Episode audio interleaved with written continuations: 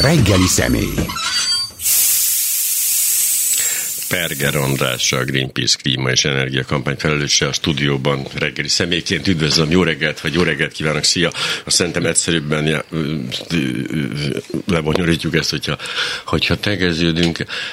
Messzebbről indítok kicsit, azt vettem észre, hogy a politikusok valószínűleg közvéleménykutatásokkal ügyesen kiderítették, hogyha most már mindannyiunk szeme előtt zajló klímaváltozás, azért amire nehéz azt mondani, most majd nem vettem észre, vagy nem tudok róla, bármiféle ilyen abszurd eseményt hoz, vagy valami, valami tendencia kirajzolódik egyértelműen, azért nem a politikusokat teszik felelőssé az emberek, tehát ők megúszhatják ezt a dolgot. Én kicsit ezt érzem, hogy talán ennek köszönhető az, hogy konferenciákra elmennek, nyilatkozatokat tesznek, de, de igazából úgy tűnik, mintha szabotálni akarnák ezeket a dolgokat dolgokat, vagy csak nekem tűnik így?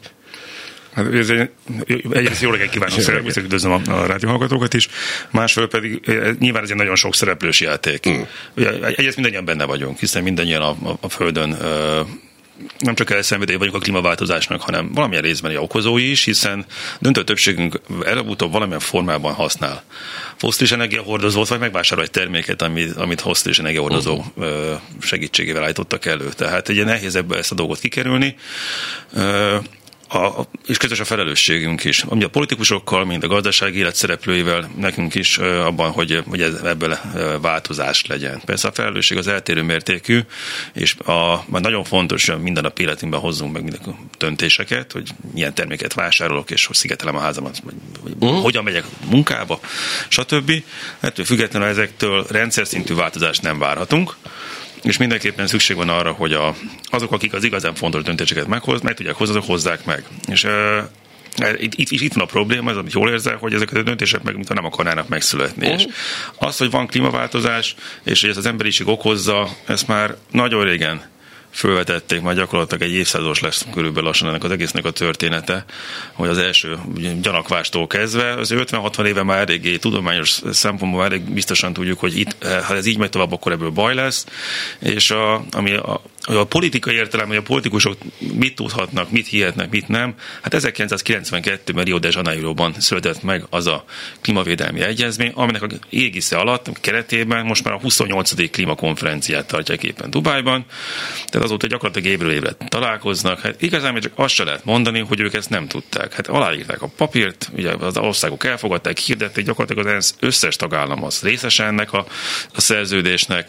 Egyszerűen csak azok a döntések, meg kéne hozni, ezek hát valahogy mindig a, a fürdővíz, a gyereket, nem akarok rossz hasonlatokat mondani, de hogy valahogy nem akarnak megszületni ezek a, a, a, a érdemi döntések. Sok minden született, nem azt mondom, hogy, hogy nem, sok minden. történnek dolgok, azt és, látom, csak a lényeg. És kicsit mindig később születnek meg azok a döntések, amelyeket már egy évtizede meg kellett volna, vagy másfél évtizede, vagy kettő vagy korábban, és akkor is nagy nehézségek árán, és nem egészen úgy születik meg. Hát, hogy Párizsnak, a Párizs megállapodásnak is 2015-ben nagyon örültünk, amikor végre kimondtál azt is a, a a, a részes felek, hogy, hogy igen, az emberiség felelős, és igen, el akarjuk azt érni, hogy két foknál nem, jobban nem melegedjen föl, sőt igazán azt szeretnénk, hogy akár azt, hogy a másfél foknál nem melegedjen föl. egy folyamatos félreértés van. Valójában a Párizsi megállapodás kettő fokot tűzött ki célul, csak uh-huh. kitűzte azt is, hogy hát az jó lenne, hogy a másfél foknál sikerül megállítani de én is arra szeretek hivatkozni, mert a, hogy, hogy a másfél foknál azért tényleg meg kéne ezt állítani. Ott van a mert... határ egyébként. Tehát, amikor kitűzték ezt a két fokot, azt szerintem nem volt annyira, tehát most már tudjuk, mit jelent, jobban tudjuk, mit jelent az a két fok, mint akkor szerintem. Pontosan, igen, így van, hogy a, a 2015 körül kezdett világosá lenni, hogy a korábbi elképzelése a tudománynak, hogy hát két fokig talán még nem olyan nagy, nem lesz olyan nagy a baj, akkoriban lett világos, hogy de. de és, már, és hát egyiket meg látjuk, hogy már más, másfél foknál is. Még nem, ez még, a és még nem vagyunk másfél foknál, és már most látszik, hogy nagy a baj.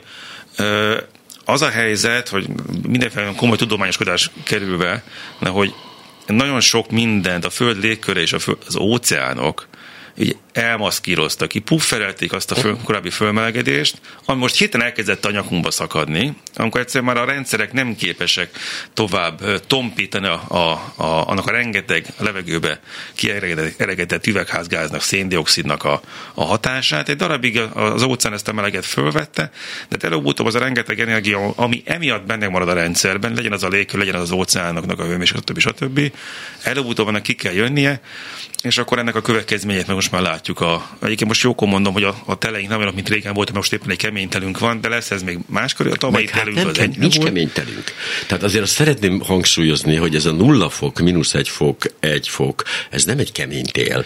Ez még nem kemény tél. Nyilván januárban kellene igazán várni azt a mínusz 10, mínusz 20 fokot, tehát az egy jó pár éve nem volt olyan, hogy tartós, nagy hideg, vastag hótakaróval, mi gyerekkoromban azért még én emlékszem, hogy 80-as években az még elő-elő fordult, hogy volt nagy hideg, nagy hóval, de most akkor hagyjuk a teleket, mert inkább a nyarakról beszélünk, az, az, az sokkal jobban látszik a, a rettenetes hullámokkal, a rettenetes aszályokkal, az erdőtüzekkel, a, a folyamatosan jövőmenő súlyos viharokkal, károkat okozó súlyos viharokkal. Tehát igazán azt kell látni, hogy hiába tartunk hogy 1,1 foknál nagyobb a globális értelemben, ez már most is olyan hatásokat generál, ami, ami annak áldozatai vannak, emberi áldozatai vannak, és most már nem csak azt mondhatjuk, hogy így jó, jó, de hát ez csak minket nem érint, mert ez valahol máshol történik a, a Indiában, meg valamilyen csendes óceán szigetek, meg, meg a Karib-tengeri szigeteken. Hát időnként jön egy hurrikán, de régen is volt hurrikán, és ha lesz is ilyen, akkor minket nem fog érinteni, de hát már most is érint minket. A második nem, akkor például a mezőgazdaságnak a például a tavalyi termelését láthattuk, hogy hát az a kukorica egy kicsit elszáradt. É, a, a folyamatos hőhullámok, amelyek ugye Magyarországon is egyébként ember életet, életeket követelnek, mert a hőhullámok idején olyan 15%-kal megnövekszik a halálozás. De ezt se tudjuk pontosan, mert erre, erre, erre tehát fókuszáltan kéne erre figyelni, hogy emberek halnak meg, eh, akik egyébként talán nem haltak volna meg, később haltak volna meg, vagy, vagy máshogy haltak volna meg. Ez azért olyan finomságok, amiket azért jó lenne azért számon tartani.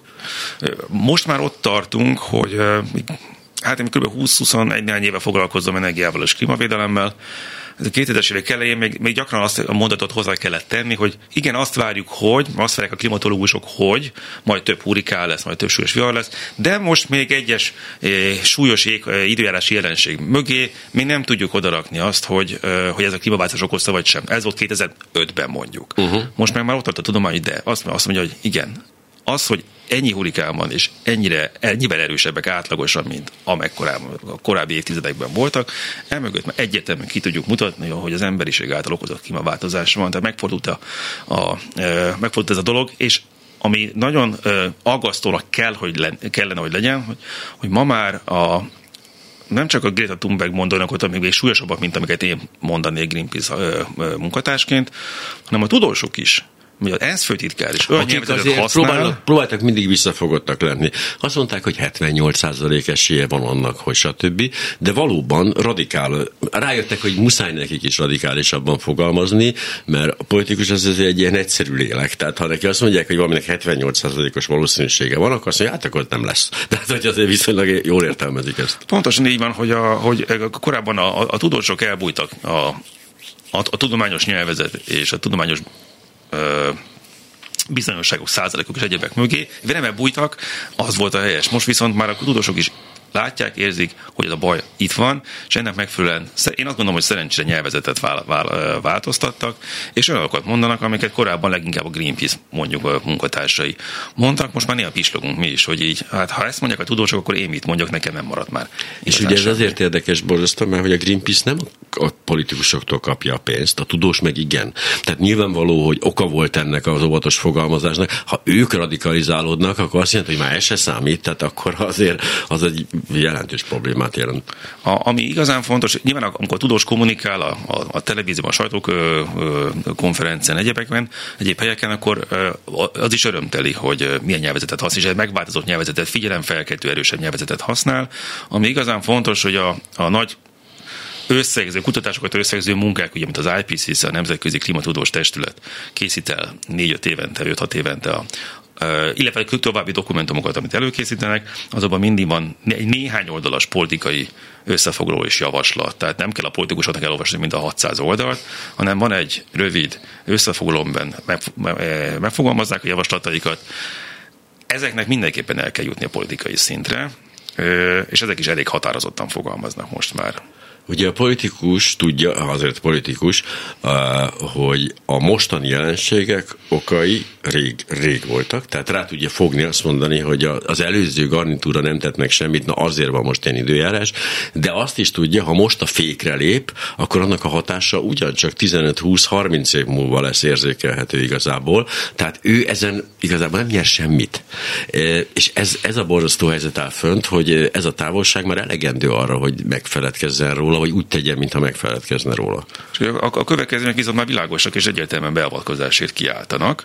Egyfelől, másfelől pedig, bár én nem értek a politikához igazán, de én azt gondolom, hogy a, a, a történelemben azért voltak olyan jelentős állam. Férfi szoktunk mondani, de lehet de állam, egy, igen. állam. Uh, Itt az állam férfi az egyik nőt is jelenti. Én akkor, azt szoktam akkor, akkor mondani, hogyha, mert hogy nehéz másképp mondani, de az azt mondjuk valakiről, hogy nagyon komolyan. De voltak olyan jelentős politikusok, akik képesek voltak elszakadni attól a dologtól, hogy pontosan most milyen hatásokkal számolhatunk népszerűségben, bármiben, de van egy hosszú távú cél, és annak mentén kell cselekedni, hát az utókor hálás lesz, mert, és itt a dolog, hogy a, a, ezt a felelősséget ezt így valakinek vállalnia kell ezért a dologért, Igen. és ez csak most lehet. És a, a politika az felelősséggel jár, és fel kell ismerni azt, hogy, hogy, hogy miért viselek felelősséget akkor, amikor valamilyen pozícióban, valamilyen címen van.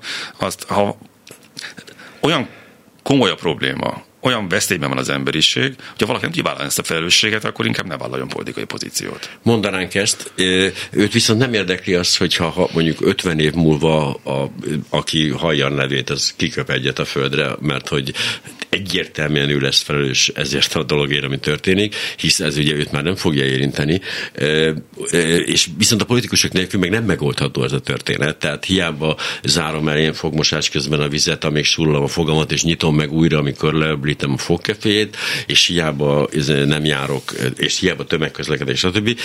Politikusok nélkül egyszerűen ez elenyésző, amit hozzátehetek a dologhoz. Ez természetesen. A de az nem azt jelenti egyébként, hogy ne lehetne gyakorolni nyomást a politikusokra. Hogyne, hogyne. Azt várják egyébként, ha többségbe fognak kerülni azok, akik ezek alapján, a szempontok alapján szavaznak valakire, akkor ők azonnal be fognak állni ebbe a történetbe. Jelenleg még a gazdaság, meg az iparnak nagyobb a lobby ereje. Ez, hát ez látszott 2010 18 körül, amikor az igazán komoly figyelmeztető jellegű kutatásai megjelentek, vagy összegző munkái megjelentek az IPCC-nek, és a héten úgy lát, nekem úgy tűnt, hogy a médiának is héten leesett, hogy ez a klímaváltozás nem csak a tudósoknak, meg a, meg a zöldeknek a a mantrája, hanem ez egy tényleg létező probléma, sőt nagyon komoly súlyos probléma, és azóta tulajdonképpen a klímaválság napon, napi szinten szerepel uh. a médiában tulajdonképpen. Előtte nehéz volt ez a témát bejutatni a médiába. Akkor 2018-19 körül látszott, hogy konjunktúrája van a témának, és igen, hát a, a döntéshozók, a politikusok is elkezdtek egy másik nyelvet használni. Lát, ugye a, a, a fiatalok klímamozgalma kiment az utcára, milliós tüntetések voltak, stb. stb.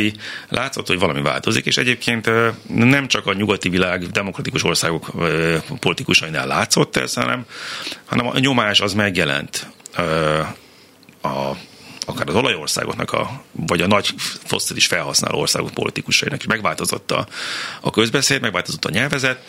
Értelemszerűen a, a, a ahogy a köz, kutatások is ezt kimutatták, a, a Covid előtt, 2020 előtt a klímaválság az ember probléma térképe magas szinten szerepelt, általában a dobogón volt, meg Magyarországon is, hátrébb sorodott akkor, amikor a mindennapi megéltési problémák és egyéb problémák ö, kerültek elő, de nem tűnt el nem tűnt. És emlékszünk még arra, amikor néhány évvel ezelőtt eh, lett volna lehetőség egy, egy eh, társadalmi részvételes eh, véleménynyilvánításra a magyar kormány klímapolitikájáról, amit eldugtak, ez kiderült, uh-huh. és hirtelen egy utolsó hétvégére sikerült az embernek kb. 200 ezer, 250 ezer véleményt eljutatni a, a, minisztériumhoz. Tehát a, amiből az, az látszik, hogy hát igény azért volna arra, hogy az embereket megkérdezik, elmondhassák a véleményüket. Ugye a Covid-ot említette, de sokan vártak a Covid-tól megoldást, hogy na az majd a politikusok nélkül is rendbe rakja ezt a dolgot, az emberek rájönnek, hogy nem kell el Dublinba elugrani egy korsó sörre, egy olcsó repülőjárattal, és stb. stb. stb. stb. E, hát ebből semmi se lett. Azért változtak a... Tényleg? A, a, a, a, a, hát például most már beszélünk arról, hogy uh, hogyan lehetne megrendszabályozni a megrend szabályozni, nem akarok én kifejezéseket használni, kicsit szabályozni azt, ami Európában is zajlik repülés címén. Egyre több és egyre hangosabb igény jelenik meg arra, hogy azért lehessen vonattal is közlekedni, lehessen, de ne, azok a szabályok, amelyek például a repülést versenyelőnbe helyezik, diszkriminatívan, mert ugye vagy nem kell adót fizetni. A repülőgépek, repülőgépek által elfogyasztott kerozin az, mintha nem is létezne, az vagy senki nem akar válni. Stb. Egy csomó minden adókérdések és egyébek vannak, amitől a repülés tud olcsó is lenni, miközben a, a, a vasúti infrastruktúra például, ami egy, egy alternatívája lehetne repülésnek, az azt meg mindenféle járulék, uh-huh. járulék adók és egyebek terhelik, stb. stb. Ez például volt, a, a, ezt felismerték egyes országok, például Svédországban az a hír járta, hogy az emberek megijedtek 18-19 körül, hogy húha, és akkor a belföldi ö, repülés az elkezdett csökkenni, és elkezdtek átszokni a vonatra, és akkor a politika lépett, mert ö, hát ott is rá kell költeni egy kis pénzt a vonatra, hogy, hogy ilyen sokan akarják használni, és akkor legyen megbízható, meg gyors, meg stb., meg kényelmes, meg tiszta, akkor, akkor, akkor hirtelen került pénz a, a, uh-huh. a vasútra, de összességében Svédország önmagában nem tudja kezelni ezt a problémát, ami van, ez európai szintű beavatkozás kell. Sőt, hát Európa sem tudja, azért tegyük hozzá, Európa sem tudja kezelni ezt a problémát. Globális értelemben nem, Igen, de, nem, de az, e- az Európán belüli, most nekünk olyan javaslatunk van, hogy egy-két éve már ezt így mondjuk, hogy azért tessék már megnézni, hogy hány órás vonatút, hány órás repülőút, milyen távolság, stb. És akkor így azért néha, amikor csak így két-három óráig tartana vonattal valahol eljutni, akkor azért legyen már valamiféle korlátja annak, hogy akkor ilyen távolságra ne legyen támogatott, mert gyakorlatilag most támogatott a repülés. Érdemes hát, Prágáig felszállni a repülőre, mert olcsóbb mondjuk, mint, mint a vonattal, vagy lehet talán erre olcsóbb repülőjegyet, mint a, mint a vonattal menne valaki, holott egyébként időben még nem is feltétlenül jön ki jobban az ember, akkor, hogyha ki kell menni a repülőtérre, ugye mennyiben hamarabb, stb. stb. De mégis, ugye nagyon sok ilyen apróság van, ami így tereli az embereket a, a, a repülés felé.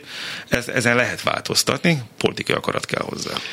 És nem, igen, mert hogy tehát nem drágítani kell a repülőt, hanem, hanem olcsóbbá tenni a vonatot, hiszen ezek a kedvezmények, ha csak ezek, tehát nem változna semmi, ezek átkerülnek a vasúti közlekedésre, akkor az egy elég nagy ugrás lenne, bár ugye azt meg nem lehet megcsinálni egy felkészületlen vasúti hálózatra, ráküldünk még több embert, amikor ugye most is hát bicek, hogy úgy mondjam. És ez viszont pénzzel jár, amihez, hát azért az sokat elárul, hogy a magyar kormány is repülőteret vesz, nem vasútállomást, azt gondolom. hogy ezt, igen, tehát nyilván ez egy poén volt. De hogy csak mindig próbálom smileozni, a mondataimat.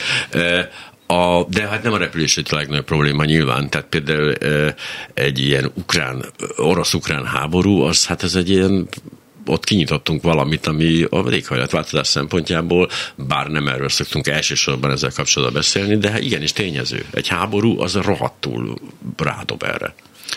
Abszolút, és hát az, első pillanattól látszott, hogy ez a háború jelentős részben a, fosszilis energiahordozókról szól, ha másért nem is, azért, mert azok, akik az orosz fosszilis energiahordozókat használják, ez feltétlenül Európát, ezen belül mindenképpen érinti, sőt, hát azt is lehetett látni, hogy Oroszország tudatosan játszik ezeket a dolgokkal.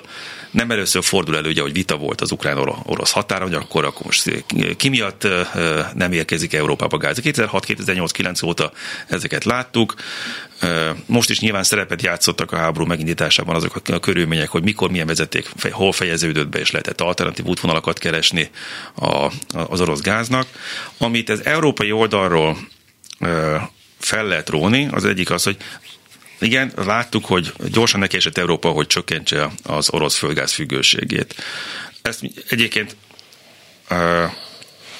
ha valaki racionálisan gondolkozik, akkor tök mindegy, hogy kitől függünk, Norvégiától, vagy, vagy, vagy Oroszországtól, Úgyis Európának az a problémája, hogy rengeteg gázt éget, miközben nincs neki. Uh-huh. Ugyanolyan Magyarország is uniós szinten nagyjából ilyen 10%-nyi a, a, a belföldi kitermelés, a, a többi importból érkezik, ennek egy döntő része, vagy a, a legnagyobb része orosz gáz volt. Ezzel lehetett volna számolni, hogy ez így, hogy így nem jó. A, az a lépés, amit tett, lépések, amit tettek, hogy akkor ö, alternatív beszállítókat keressenek, az mindenképpen értelmezhető energia ellátás biztonsági szempontból, de valójában az igazi probléma az, hogy rengeteg földgázt égetünk úgy, hogy nincsen földgázunk, és európai értelemben, de Magyarországra is ez, ez így lehet. Hozzátéve azt, hogyha, ez, ez örökké probléma lesz. De hozzátéve azt, hogy lenne földgázunk, és rengeteg földgáz égetnénk, az, az se lenne jó. És ráadásul még az se lenne jó. Igen. De most, ha elválasztjuk a klímapolitikai szempontot az energiapolitikaitól, akkor ugye az a probléma, hogy, hogy, hogy hogy, hogy sokat égetünk, miközben nincsen, ez függőséget generál. Előbb-utóbb abból valamilyen probléma lesz. Tök mindegy, hogy kitöljön a gáz. Na most a, a másik része viszont az, hogy hát összességében hosszú távon ezt ugye úgy lehet kezdeni ezt a problémát, hogy elkezdek nem földgázt égetni, és nem is más helyette, hanem, hanem ha más nem, ha megpróbálom kiváltani megújuló energiaforrásokkal, mert akkor abból nem lesz széndiokszid kibocsátás, a, további lehetőség pedig az, hogy igyekszem az energiafelhasználásomat csökkenteni, méghozzá hosszú távon. Tehát azok a lépések, amelyek azt mondták, hogy uh, akkor csökkentsük a hőmérsékletet az iskolákban, kórházakban, hivatalos épület, hivatalépületekben, stb. minisztériumokban, ezek nyilvánvalóan hosszú távon nem, nem járhatóak, mert a, a, az érintetteknek az együttműködését hát nem, nem fogja kiváltani hosszú távon, akkor inkább úgy, inkább úgy fogalmazok, hogy nem fogják szeretni az emberek, hogy nem. hidegben kell üldögélni. Ugyanez vonatkozik a nyári melegre, amit a légkondicionákkal szoktunk próbálni kezelni. Erre a megoldás, mint az épületek esetében, hát akkor le kell szigetelni őket, el kell látni a berendezésekkel uh-huh. aktív-passzív berendezésekkel, amik segítik a, a, a meleget bent tartani, illetve télen, és a meleget kint tartani nyáron. Erre vannak azon vannak lehetőségek. Nyilván rövid távon erre nem lehet így reagálni, ennek hosszú táv, hosszabb távon vannak lehetőség arra, hogy ez eredményeket hozzon.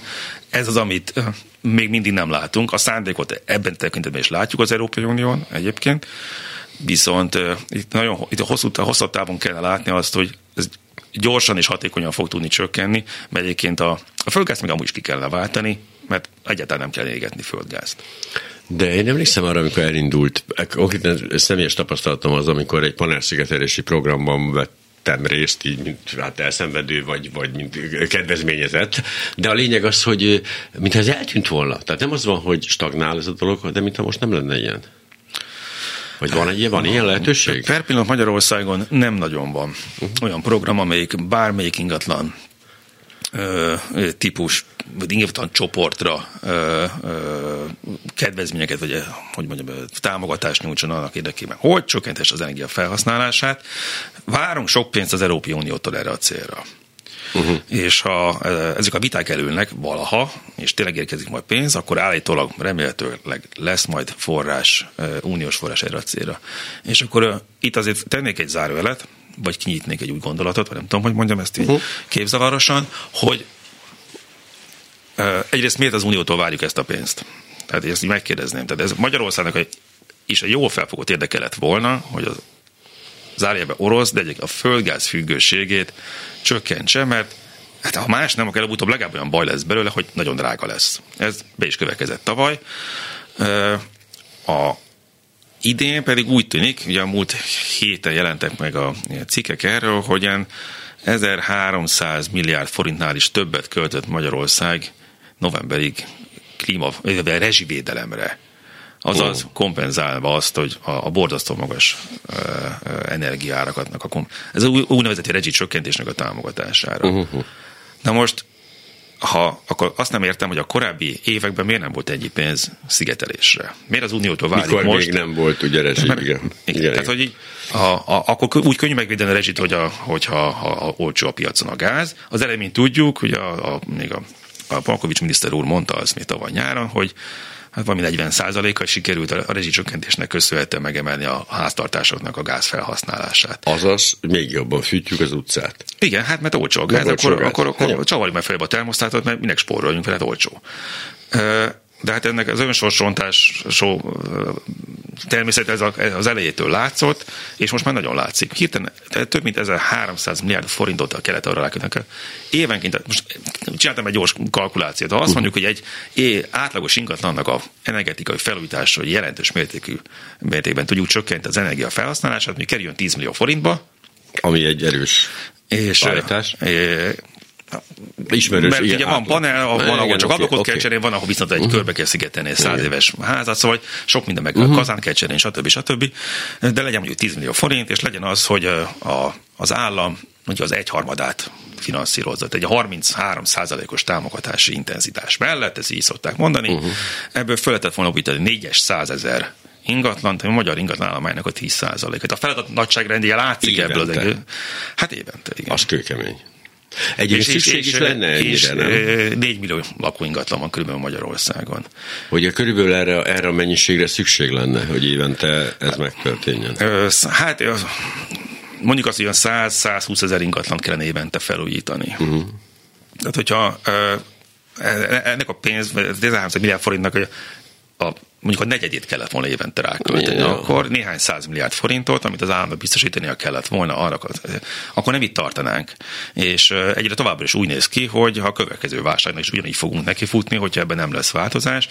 Jelen pillanatban is az történik, amelyiként korábban is történt, hogy a magyar állam lelkesen rengeteg pénzzel támogatja a foszilis energiaordozóknak a felhasználását. Amikor, amikor klímabajnokságról beszélünk, hogy Magyarország milyen jól teljesít a klímavédelem frontjának, ezt oda kell rakni, hogy ez, ez 1300 millió forint, milliárd forint, ez mind arra megy, hogy támogassuk a foszilis energiahozók felhasználását. Az, aki meg adja nekünk ezt az energiát, jelenzem a Oroszország, de ez az én klímavédelmi szempontból teljesen mindegy. Köszönni szépen, és zsebre rakja a pénzt. Ahelyett a pénznek a jelentős részét elkezdtük volna arra fordítani, hogy ne kéne ennyi gáz felhasználni. És hát nagyon telik múlik az idő, megint sikerült láthatóan hogy évtizedek óta zajlik ez a probléma, és mindig csak újra és újra, újra termeljük, és az újratermelésbe pedig az is beletartozik, hogy a, azokat az uniós rendelkezéseket, amelyek azt célozzák, hogy legalább az új építős ingatlanoknak ne, ne legyen nullánál magasabb energiafelhasználat, egy passzív házra vonatkozó direktíváról beszélünk, tehát olyan házakat építsünk, amelynek tulajdonképpen minimális az energiafelhasználása. Ha van rajta napelem, akkor meg is tudja magának termelni, stb. stb. Az erre vonzó direktíváknak a végrehajtására folyamatosan derogációt kérünk, és halogatjuk, halogatjuk, halogatjuk. Eznek, ennek mi az akar egyébként? Mert hogy a, azt gondolom, hogy ott a legolcsóbb, tehát ha eleve úgy építünk meg egy házat, nem? Tehát minden más eset drágább ennél. Akkor miért nem akarjuk ezt, ezt gyakorolni? Nem kerül érdemileg lényegesen. Amikor megépítünk egy házat, az borzasztó drága. Igen. A, lehet, hogy a költségvetésnek mondjuk a 10%-ával megemelkedik a költség annak érdekében, hogy egy, most csak mondok ilyen számokat, mert nem, nem tudok pontosokat, de nem emeli meg olyan mértékben, hogy ez ne térülne meg néhány év alatt. Persze, akkor, hogyha ha olcsón adjuk a rezsicsökkentett áron adjuk az áramot, meg a, meg a földgázt, akkor, ez, akkor nehéz, az a nehéz versenyezni, mert akkor sokkal lassabban fog megtérülni. De nem is ez a kérdés. Az a kérdés, hogyha én felépítek egy irodaházat, mondjuk vegyünk valami nagy szögletest. Tehát felépítek egy irodaházat, amiben nem, ezeket a szempontokat nem érvényesítem, majd kiderül, hogy öt év múlva muszáj megcsinálni ezt, mert hogy nem tudják akkor fizetni, akkor a sokkal, de igen, de nem az inflációval, hanem sokszorosával fog növekedni. Ez egy eléggé logikus dolog, tehát, hogy akkor inkább az elején teszem meg ezt magamtól is akár, szerintem kell központi utasítás, vagy egy politikai politikai vagy törvényehez, de már eleve olyat építek, mert az nekem buli, ha, mert úgy adom el, akkor aki megveszi, nem hülye, aki egy irodát vesz, az tudja, hogy neki tíz év múlva mi, mi az olcsóbb, és ha ő azt látja, hogy ez egy ilyen passzív ház, vagy, vagy ilyen nulla felvitelház, akkor hajlandó esetleg többet fizet. Nincs logikus oka. Igen, én sem értem, és egy nyilván emeli az ingatlanok értékét, és azt gondolom emeli az ingatlanok értékét ma már, hogyha azoknak alacsonyabb energia felhasználása. Már csak azért is, mert amelyeknek alacsonyabb az energiafelhasználása, nem csak olcsóbb üzemeltetni, hanem a komfortfokozata is magasabb. Nem fogjuk azt érezni, hogy jaj, de ideg a fal, húz az ablak, stb. stb., hanem ugye alapvetően e, jobban tudom benne magam érezni, esetleg alacsonyabb légkönyvéseket mellett, de nem megyünk bele ezekbe a részletekbe. De az mondjuk szép példája ennek most, amit az elején bevezetőben, amit még nem hallottak, említettünk, a Dubai klímacsúcs, ahol a légkondi annyira brutális volt, és nem lehetett szabályozni, hogy be kellett tenni egy hűtőtestet a helyiségbe, hogy ne fagyjanak meg az emberek. Hát ez a jelenség például ez a leginkább azt, hogy mit nyerünk egy így, eleve így épült házzal.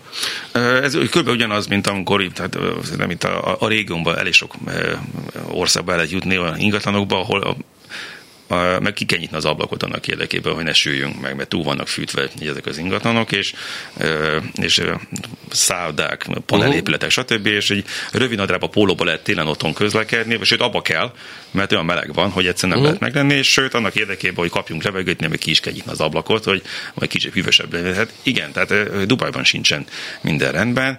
Úgy látszik, ott is rengeteg olcsó energiaoldozó van meg Magyarországon, és ezt megengedhetik maguknak, de hát abszolút a történet teljes mértékben. Csak kicsit visszatérve arra, hogy uh-huh. a, a, az épületekre vonatkozó szabályozás, igazán tényleg nem látszik, ugye, hogy miért van szükség, mert ha kicsit drágább is ez az ingatlan, Hát most az építőiparnak az nem probléma egyáltalán, a beru- és én azt gondolom, hogy a beruházók ezt fel tudja mérni, hogy, hogy hogy ez viszonylag rövid távon megtérő befektetés. Tehát egyszerűen teljesen abszurd és értelmezhetetlen, hogy Magyarország még mindig nem tartott, hogy elfogja ezeket a szabályozásokat, fel van készülve rá az építőipar, tudja produkálni azokat, szerintem legalábbis tudja az, előállítani azokat az anyagokat, termékeket, amelyekre szükség van ahhoz, hogy ez a betartható legyenek ezek az intézkedések.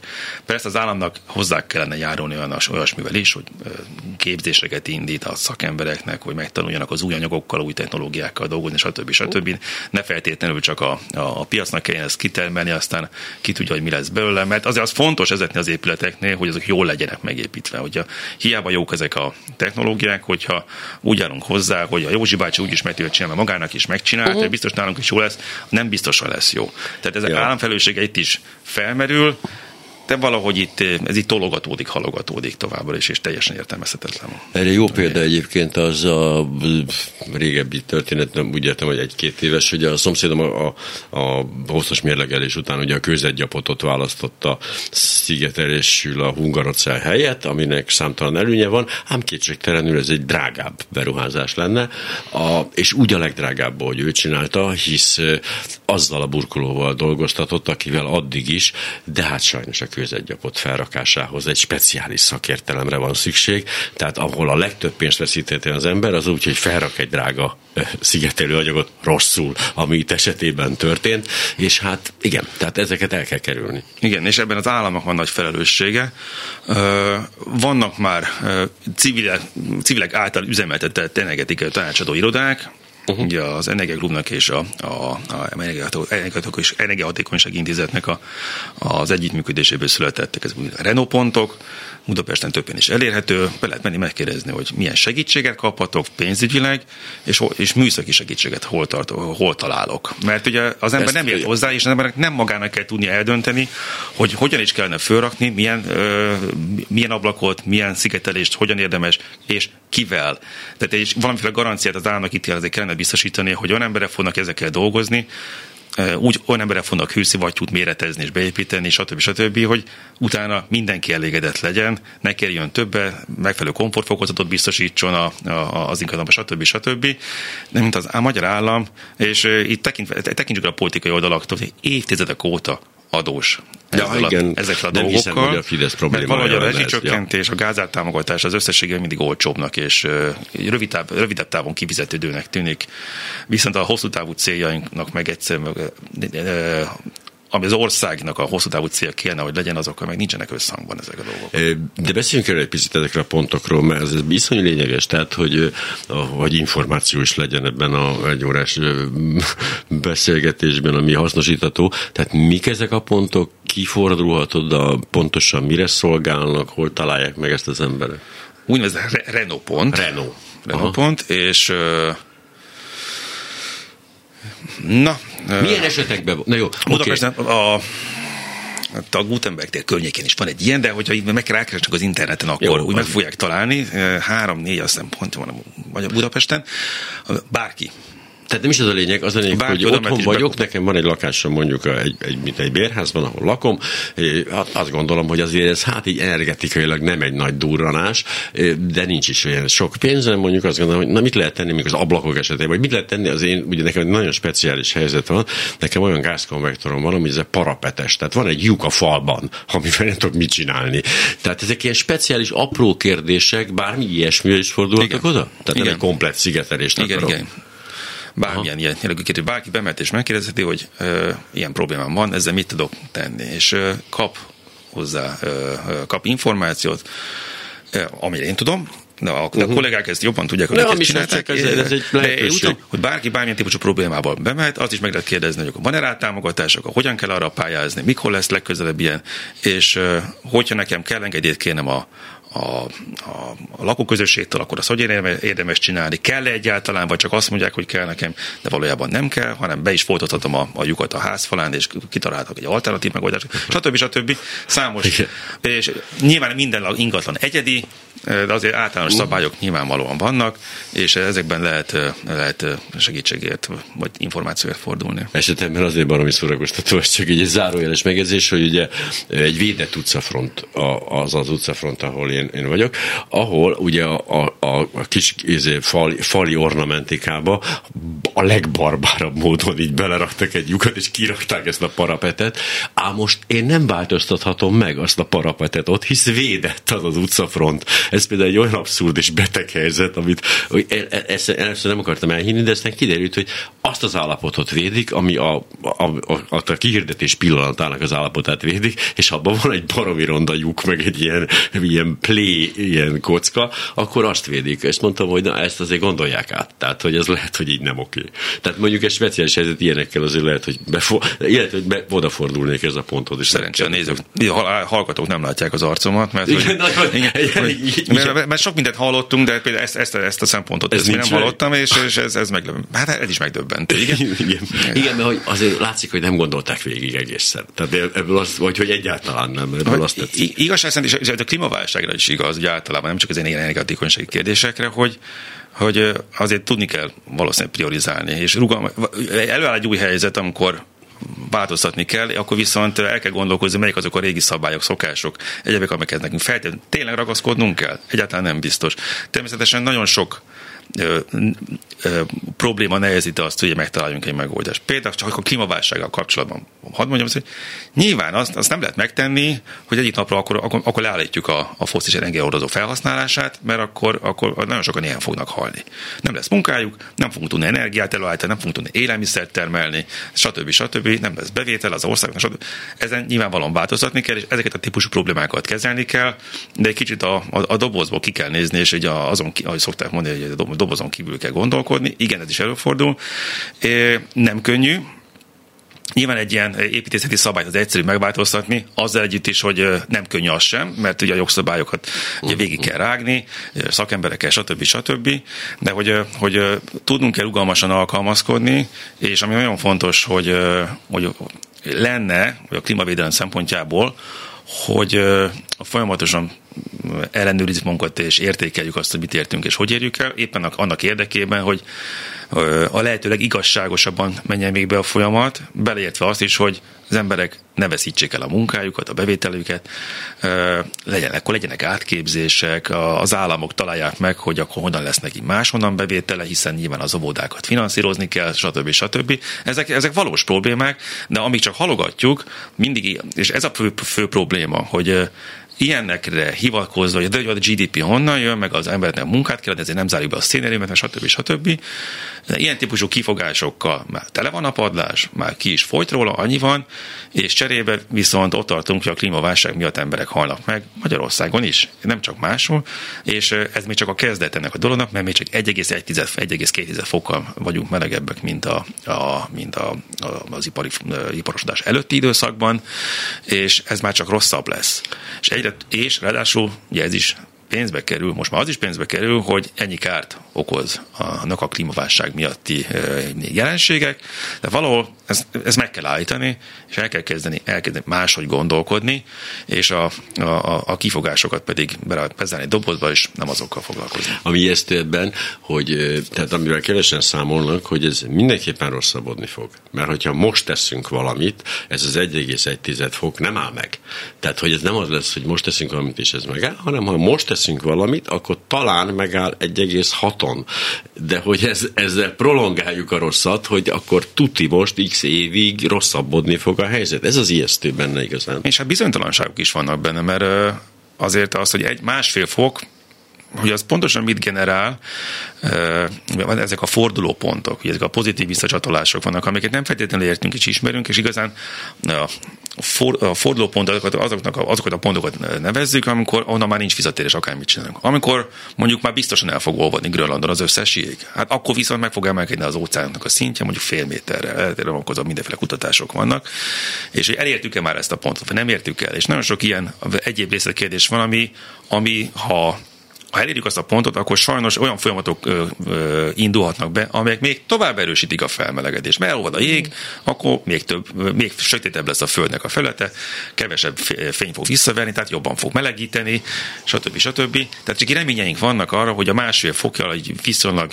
jól járunk, és hát ennek érdekében azt számolgatjuk, hogy de az, hogyha ma, ma leállítanánk a, a, a széndiokszid kibocsátásokat, vagy az üvegházgáz kibocsátásokat, még akkor is nagyon sokáig tartan, meg ez új egyensúly kialakulna, uh-huh. ami további melegedéssel és további egy, esetleg nem várt folyamatok beindulásával járhat.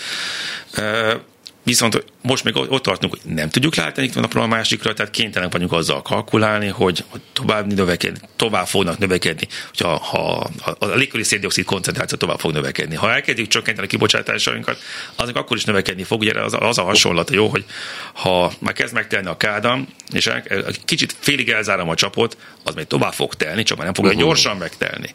Előbb-utóbb ki fog folyni. Na hát itt is van ilyesmit kell várni, és ezért azt a célt határoztam, hogy legyen másfél fok. Ennek érdekében pedig uh, ilyen karbonbüdzséket szoktak számolni, hogy mennyit bocsáthatunk még ki, hogy ezt a másfél fokot tudjuk tartani.